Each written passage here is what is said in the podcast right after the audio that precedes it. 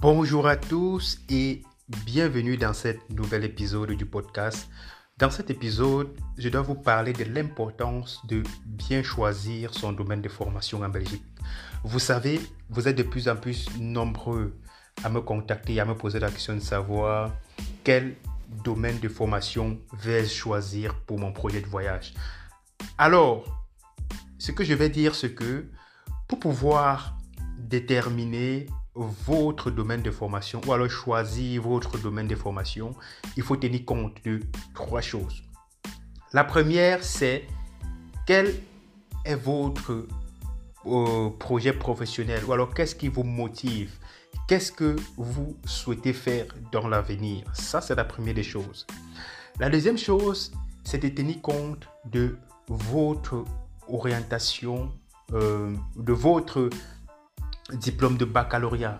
Quelle est l'orientation de votre diplôme de baccalauréat? Pourquoi? Parce que il y a des, euh, des diplômes de baccalauréat qui ne donnent pas forcément accès à tous les euh, domaines de formation en Belgique. Par exemple, pour des baccalauréats littéraires, euh, je, je, ne peux pas conseiller de se lancer dans des filières scientifiques parce que ça serait difficile, non seulement pour vous, parce que vous avez toujours suivi des études dans un domaine plus, plus littéraire et maintenant vous voulez faire dans un domaine plus scientifique, ça serait compliqué. La troisième chose, c'est de tenir compte de, de l'orientation ou alors de la décision de votre euh, équivalence. Ça, c'est très important. Pourquoi? Parce qu'il y a des décisions d'équivalence qui ne vous donnent pas accès euh, pour des études à l'université. Et il faut savoir qu'il y a des formations qui ne sont uniquement dispensées que dans les universités et pas dans les hautes écoles. Par exemple, euh, euh, la formation euh, en médecine, la formation dans le domaine pharmaceutique, par exemple, pour ne citer que cela.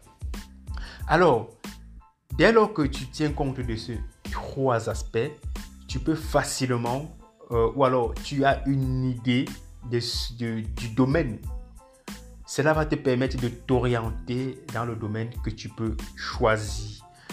Alors, si cet nouvel épisode du podcast t'a intéressé, n'hésite pas à t'abonner et de partager au maximum de personnes qui s'intéressent aux études en Belgique. Et on se dit à très bientôt pour un nouvel épisode.